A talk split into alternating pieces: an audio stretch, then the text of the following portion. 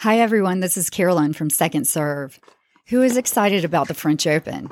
The biggest names in tennis are coming to Paris, and you can watch every court live on Tennis Channel Plus. You can watch it on your phone or smart TV live in HD. So you can watch it at work or while you're waiting in your kid's carpool line. Live coverage begins Monday, May 20th. You can be there when it happens with Tennis Channel Plus.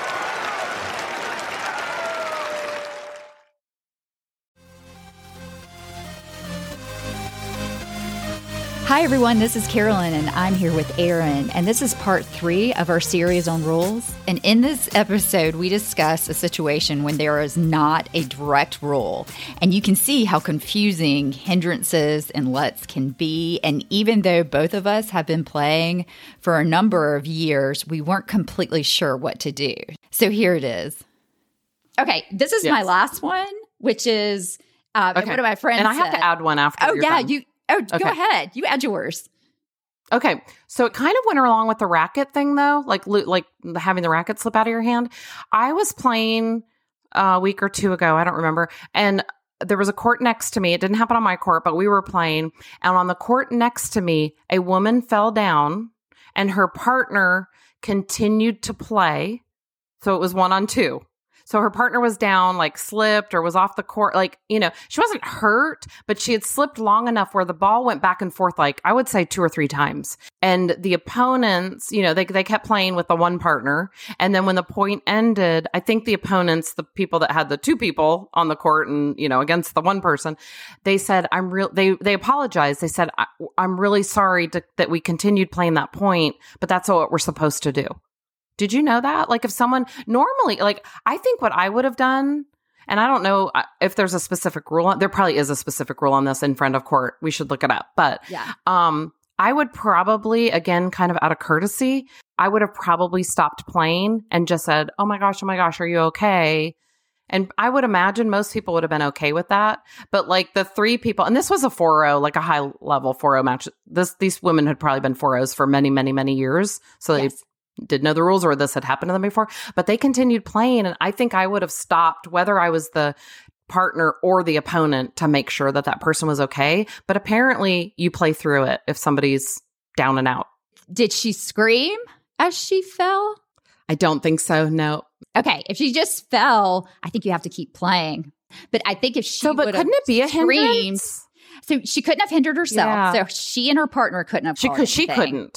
Yes, she couldn't. Their side couldn't. Her partner couldn't say partner. Oh, no, because it's hindering your team. So you're hindering yourself. So that doesn't work. It's whether the other team. So the other team could have, and then they would have said, like, we're going to replay that point. They would have said, that's a hindrance. I guess they could have said, that's a hindrance. I'll take the point. Well, so she wouldn't have intentionally done anything, so they couldn't have taken the point. Oh. The question is, if she screamed, so you're so smart. Maybe they. What? No, see, this is why I like the black and white rules. This is one of those where you have to kind of talk through it. Versus, here's the rule: the racket falls out of your hand. You go and get the racket. You keep playing. This is a little bit different because I'm even going to have to double check the rules. But I think if they just fall, you have to keep playing because there's not like a scream. But I think if there's a scream. Or like falling's part of the game. People can fall. That's not like outside the normal course. I used to fall all the time. Yes, I did too. But if she screamed, I used to fall all the time. That bothered them. Then I think maybe they could call a let because you're not used to the scream associated therewith. But I'm not sure. I'm going to have to double check that one. So say that one more time though, because so you can't hinder yourself. So that team couldn't have done anything. That side couldn't. But the other team could say. You hindered me by falling, but she didn't intentionally do it. Yeah. Well, so the most things, they could definitely not take the point in that situation if she fell. Okay. That's why. That's what you said. They couldn't take the point. I don't even think because it's not like she intentionally. I don't think you can call let if all she did was fall. I think the only time they would have been able to call let is if she screamed or did something that was just kind of like, you know, really out there. As she fell. Like, so that was the part that distracted. That was kind of outside. You know how some women can be a little over the top with their, I'm down, I'm out. Yeah. I'm out. But yes, I need help. Interesting. Like something like that. Then I think. Okay. But the actual falling. So it's the intentional. It's the intentional part.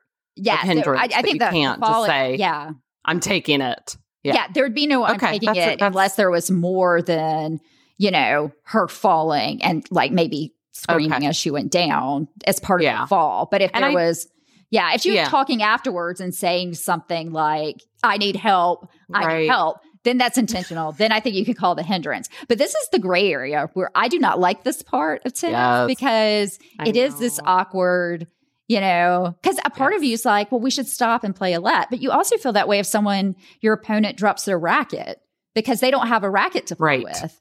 You know, it's kind of the thing. What if she fell, then dropped her racket? You know, so, yeah. But this is the part of tennis I don't enjoy. I like where there's a rule and there you go. I agree. This is the rule.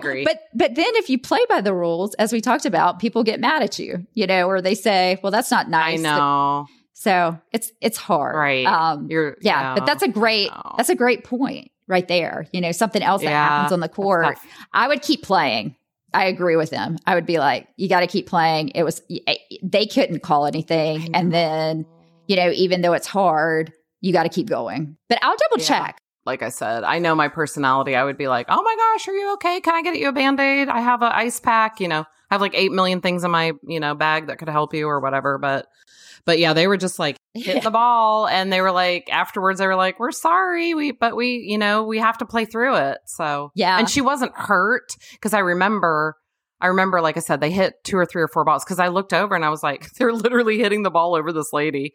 And, you know, she got up. I mean, I remember her not being hurt because none of us like went to her court or, you know, anything like that. But it was just odd. But yeah, it's awkward. I'm sure it happens all the time. And it's awkward when it happens to keep playing. But I guess it's kind of, you know, in the normal course, you can, as part of the game, you can fall. So there's nothing really anyone can call unless she's like screaming. I bet that happens in men's tennis. I bet that happens in men's tennis a lot. I bet just because they're like, you know, kind of more spazzy and running everywhere. And, you know, like I said, I used to fall all the time. Maybe it was like, I don't know, you know, lower levels, like not knowing good footwork or something. I don't know. But I just remember like falling a lot when I was a 2.5 and a 3.0 for sure. Yeah. Okay. I have one more. Let's say you and I are playing doubles. Our opponent hits a ball. I think the ball's good. You think it's out. So what is the call? Okay. Is the call that the ball's good or is it out? It's good, meaning in, right? Yes. The ball is in. That's right. So you called it in. It's, yes. Then your call overrides mine. Yes, because there's a disagreement on the calls.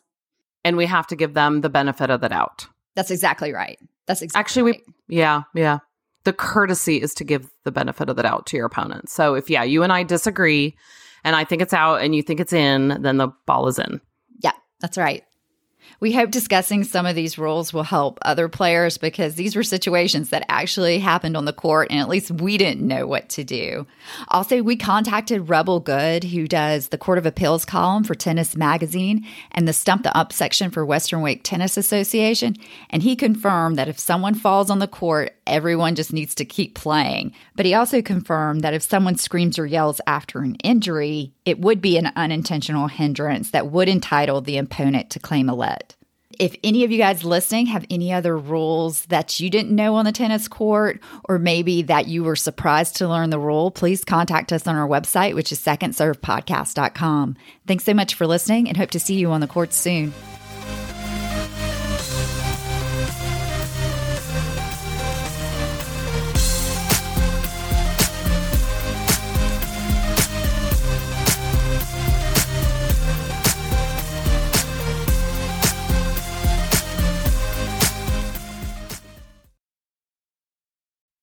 Hey, Second Serve listeners, this is Aaron. Carolyn and I are so excited that the second slam of the year is happening this month.